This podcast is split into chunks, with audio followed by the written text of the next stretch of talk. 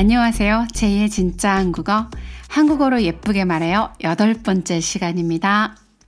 자, 여러분. 오늘이 2023년 1월 11일 수요일입니다.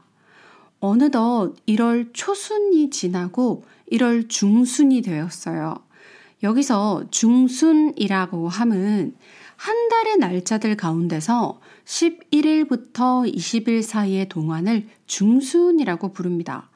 오늘이 벌써 1월 11일. 그래서 오늘 중순이라는 표현을 일부러 한번 써봤습니다. 자, 여러분, 벌써 1월 중순이 되었어요. 매번 느끼는 거지만 시간은 참 빨리 가죠. Happy New Year 한 지가 언젠데 새해 복 많이 받으세요 한 지가 벌써 며칠 지나지 않았는데 벌써 새해 첫 달에 절반을 향해서 우리가 달려가고 있네요. 자, 이제 곧 다음 다음 주죠. 한국은 설날이라는 민족 대명절을 맞이하게 됩니다. 한국은 1월 1일은 신정이라고 부르는데 그렇게 큰 의미를 두는 할리데이는 아니에요. 그냥 그냥 새해 첫날 그 정도의 의미만 가지고 뭐 새해 첫날 해돋이를 보러 간다든지 그 전날 12월 31일 날 새해를 카운트다운 카운트다운 한다든지 뭐 그런 정도의 의미만 좀 가지는 것 같고요. 자, 사실은 한국은 음력 1월 1일 그러니까 우리가 음력이니까 lunar calendar죠. lunar calendar로 1월 1일을 한국에서는 설날이라고 부르는데요. 이 날이 사실상 한국에서 가장 큰 명절이라고 볼 수 있어요. 코로나 이전에는 설날이면 온 일가 친척들이 한 자리 한 집에 모여서 제사도 지내고 다 같이 식사도 하고 오랜만에 만난 가족들끼리 즐거운 시간을 보내는 그런 명절이었는데 코로나로 한동안 사실 못 모이기도 했었거든요. 방역 지침 때문에. 하지만 작년부터 다시금 좀 가족들이 모이기 시작하고 있는데, 뭐랄까, 한번 해산됐던 느낌이 있어서인지 요즘은 전체 친척 자체가 다 모인다는 가정들도 주변에서 조금 줄어드는 것 같아요. 하지만 저희 가족은 원래 친척집에 가서 또 오랜만에 친척분들도 뵙고, 어, 사촌들도 뵙고, 또 어른들도 찾아뵙고 인사를 드릴 예정이에요. 자, 설날의 이야기는 또 설날 즈음 가서 조금 더 자세하게 들려드리도록 할게요. 자, 이야기를 잠시 되돌려서 앞서 이야기했듯이 어느덧 1월 중순이 되었어요, 여러분. 자, 그래서 그럼 우리 여러분들은 올해 세우신 계획을 아직까지 잘 실천하고 계신가요? 아니면 아직 아니야, 난 좀 더 꼼꼼하게 계획을 세우고 있어. 이렇게 계획을 세우고 계신 중인가요? 어느 쪽이든 좋으니까 새로운 계획과 새로운 출발을 한다는 것은 좀 신나고 뭔가 생활에 활기를 더해주는 그런 좋은 것들이니까요. 우리 모두 계획도 알차게 세우고 또 차근차근 하나하나 실천해 나가도록 합시다. 자, 그럼 진짜 한국어 여덟 번째 이야기 시작하겠습니다. 진짜 한국어. 제2의 진짜 한국어. 한국어로 예쁘게 말해요. 여덟 번째 시간 주제는요. 따라! 최근 감명 깊게 본 영화입니다. 예! 자, 드디어 제가 영화 얘기를 하네요. 자, 제가 언젠가 영화 얘기가 꼭 하고 싶었었는데, 자, 이제 드디어 하게 됐습니다. 자, 그런데 여러분, 혹시 눈치채셨나요? 제가 지난 시간에 그 입으로 뚜구뚜구뚜구뚜구뚜구뚜구 하면서 북소리를 꼭 찾아서 언젠간 넣고 말겠다. 꼭 기도해달라. 제가 이걸 찾아서 넣을 수 있도록 말씀드렸었는데, 제가 운명처럼 우연히, 아, 사실 저희 지금 오늘 intro랑 중간에 들어가는 음악도, 중간에 잠깐 break에 들어가는 음악도 제가 사실 좀 바꿔봤어요. 아직은 어떤 게 저희 진짜 한국어 identity에 좀 더 잘 어울리는 음악일지 몰라서 이것저것 사용하고 있는데, 어, 중간에 그 드럼 소리를 찾아서 정말 너무 기뻐서 오늘은 꼭 쓰고 말 거야 라고 생각했거든요. 제가 오늘 꼭 넣어봤습니다. 여러분, 저 기특하죠? 네, 자, 다시 얘기를 돌려서 드럼 너무 자랑하고 싶었어요. 자, 이번 여덟 번째 주제는 최근 감명 깊게 본 영화입니다. 자, 이걸로 정했어요. The movie that impressed me recently로 제 주제를 정해봤는데요. 사실 요즘 넷플릭스를 선두로 해서 각종 OTT 서비스들이 많이 생겨나고 또 많이들 이용하고 있어서 영화보다도 드라마나 애니메이션 등 좀 다양한 장르의 볼거리들을 즐기고 있잖아요. 저 역시 최근에는 사실 영화보다는 드라마나 애니메이션 또 혹은 다큐멘터리 위주로 조금 더 많이 보고 있는 듯 해요. 저 스스로도. 네. 아무래도 한 편 한 편 시간이 짧다 보니까 좀 영화는 사실 좀 요즘 러닝타임들이 다 길잖아요. 한 3시간, 2시간 반 이상. 그래서 단편 단편들을 보기가 조금 더 짧게 감상하기에 큰 부담이 없더라고요.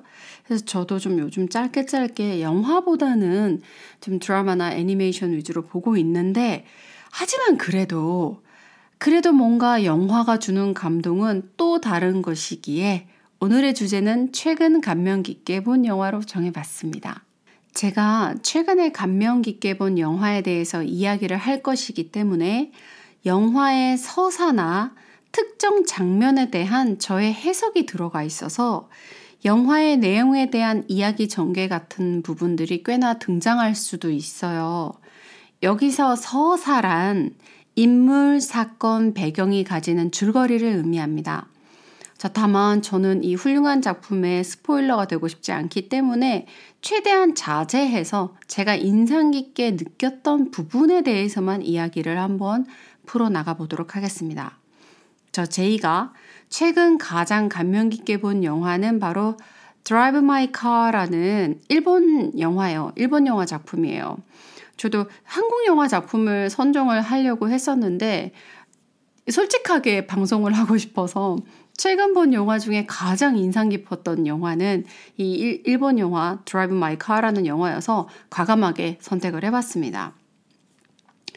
자, 이 작품은요, 무라카미 하루키 작가님이 쓰신 소설이 원작이에요.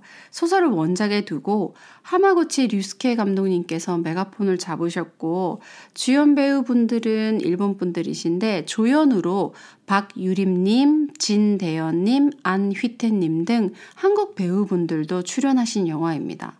사실 저는 무라카미 하루키 작가님을 너무너무 좋아해요. 전 정말 빅팬이에요. 그래서 아마 한국에서 어, 번역본으로 나와 있는 하루키 작가님 책은 다 읽은 것 같아요, 저는. 네. 그래서 지금 제가 취미로 일본어를 공부하고 있기 때문에 언젠가 제가 원서로 꼭 하루키 작가님의 작품을 읽고 싶다는 게 제 일본어 공부의 목표이기도 합니다. 자, 어찌됐든. 자, 아마 하루키 작가님, 무라카미 하루키 작가님은 한국에서 가장 인기 있는 일본 작가님이라고 해도 과언이 전 아니라고 봅니다. 아마 세계적으로도 굉장히 인기가 있으셔서 지금 이 진짜 한국어 방송을 들으시는 분들도 소설에 좀 관심이 있으신 분이라면 무라카미 하루키 작가님의 이름, 성함을 들어보신 적이 있을 거라고 생각을 해요. 사실 이 영화도 이제 하루키 작가님의 원작 소설을 영화한 것이다. 라고 해서 사실 영화 자체에 대한 기대보다는 그냥 하루키 작가님의 작품이 어떻게 영화가 되었나 하는 궁금증에 봤습니다.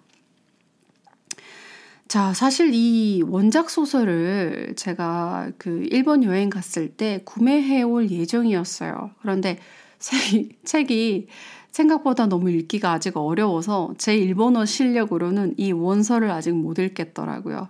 그래서 제가 좀 더 읽기 쉬운 다른 원서들을 구매하고 지금 뭐 이번 여행에서는 그냥 되돌아왔습니다. 아쉽지만 제 일본어 실력을 좀 더 쌓은 다음에 가서 구매하도록 하겠습니다.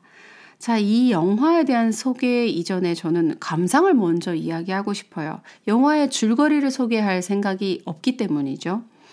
이 영화를 제가 가장 인상 깊은 영화다라고 소개하고자 하는 이유는 바로 이 영화의 소재, 바로 영화의 주제가 인간의 소통에 대한 것이기 때문이에요. 인간의 소통. 우리의 커뮤니케이션에 대한 이야기이기 때문이죠.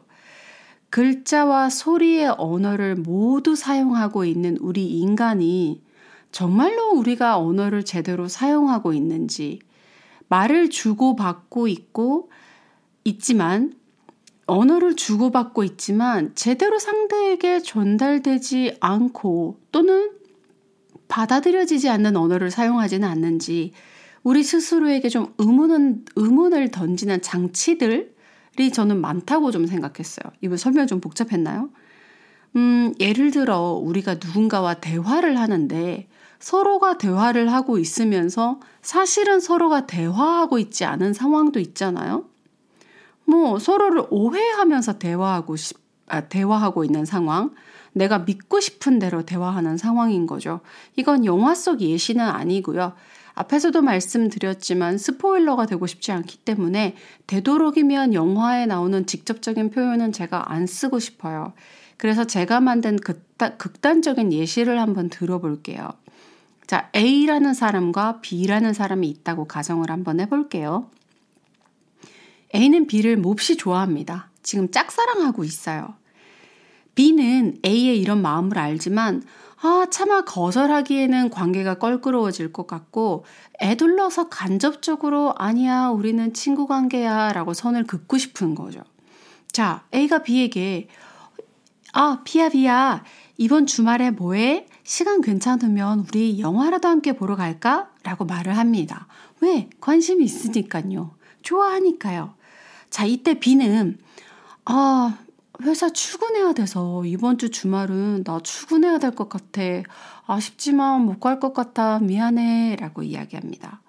자, B는 회사에 출근을 해야 하는 핑계를 댔기 때문에 A가 상처받지 않도록 잘 거절했다고 생각하겠죠?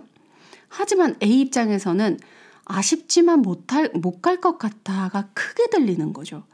아, B도 사실은 나랑 영화를 보고 싶은데 회사 때문에 아, 일이 많아서 출근해야 돼서 그래서 나랑 못 가는 거야. 다음번에는 꼭 쉬는 날 같이 영화 보러 가자고 다시 한번 권유해 봐야 되겠어. 이렇게.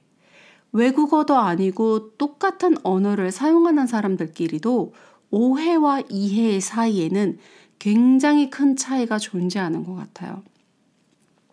이런 부분들이 이 영화에서 소소하게 나타나는 장면들이 굉장히 재미있었고요. 또 뭐랄까, 오랜만에 영화다운 영화를 본 듯한 느낌이었어요. 제가 말한, 제가 말씀드리는 영화다운 영화란 뭐랄까, 화려하지도 그렇다고 엄청 테크니컬한 장치들을 사용하지 않았으면서도 뭔가 인간의 복잡하고 미묘한 감정들, 그리고 옳고 그름을 흰색과 검은색, 뭔가 동전의 앞면과 뒷면처럼 확연히 구분할 수 없는 우리의 삶들을, 인간의 삶들을 잔잔히 그리고 매우 영화적인 방식으로 음악, 장면, 색, 조명, 그리고 배우들의 연기, 이런 것들로 잘 담아낸 영화를 본 것 같았어요. 그래서 또 한 가지 궁금한 건 음악 감독님이 어떤 분이신지 이 영화 배경에 나오는 음악들도 너무 좋아서 어, 영화 OST를 구매하고 싶다라고 생각하기도 했었거든요. 그만큼 영화 배경음악들이 굉장히 좋았던 것 같아요. 여러분들도 기회 되면 한번 배경음악을 귀 기울여 들어보셔도 좋을 것 같습니다. 자, 이야기는 조금 이야기를 뭐 이제 말씀드리면 연극 연출가인 남편 역할을 맡은 주인공의 관점을 주로 보여줍니다. 동시에 이 남편의 주인공의 관점을 보여주면서 동시에 관찰자적인 시점, 그러니까 관객의 시점이죠. 관객의 시점에서 또 주요 인물들의 내면을 들여다볼 수 있게 해주는 여러 장치들이 번갈아 가면서 아주 잘 녹아 있던 점이 마음에 들었어요. 사실 최근의 블록버스터 영화들에서 영화가 가질 수 있는 뭐랄까 극단의 화려함과 스펙터클을 모두 보여주겠다. 마치 작정하고 나온 듯한 영화들이 즐비한 가운데 그런 영화들이 정말 많죠. 그런데 이 Drive My Car라는 영화는 뭐랄까 관객의 입장에서 계속해, 계속해서 생각하게 만들고 고민하게 만들고 다 보여주지 않는 영화랄까요? 제가 지금 조금 추상적으로 이야기한 듯한데 영화 속 주요 장면들 그리고 이 이야기를 풀어나가게 하고 우리 모두를 한 stage 위에 배우들로 엮이게끔 만든 장치가 영화 속 장치가 연극인데요. 그 연극 안에 한국, 중국, 일본 배우들이 모두 등장하십니다. 영화에서도 굉장히 큰 부분을 차지하는 요소인데요. 이 부분이 제가 이 영화를 오늘 주제로 삼은 이유이기도 해요. 아까 좀 전에 소통에 대해서 이야기했다라고 말씀드린 것처럼 이 한 연극에서 출연하는 모든 배우가 공통된 언어가 하나도 없어요. 공통된 언어가 하나도 없어요. 서로 다른 언어로 자신의 이야기를 펼쳐나가죠.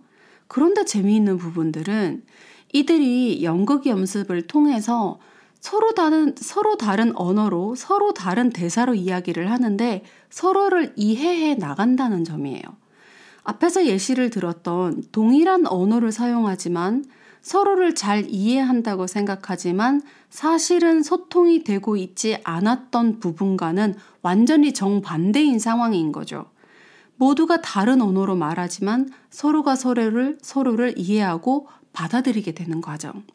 바로 이 부분이 제가 이 영화가 너무나 매력있다고 생각한 부분이고, 이러한 연출이 정말 단연코 인간의 소통에 대한 본질을 이야기하고자 한다는 원작 작가님과 또 영화 감독님께서 매우 신경 쓰신 부분이라고 생각을 했어요. 우리가 외국어를 공부할 때 결국의 목적은 누군가와 소통하고 싶은 거잖아요.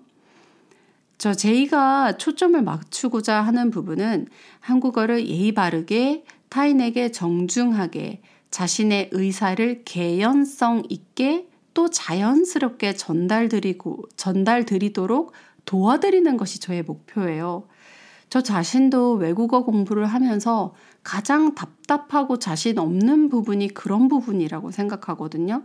한 문장 한 문장 또 여러 가지 재밌는 재밌는 표현들 단어 이런 것들은 알겠는데 뭐랄까 두서없이 나열하는 것이 아니라 짧은 문장들이더라도 이야기의 흐름이 연관성 있게 흐름이 자연스럽도록 연결해서 말하는 게 너무 어렵고 힘들달까요? 외국어를 공부하는 입장에서.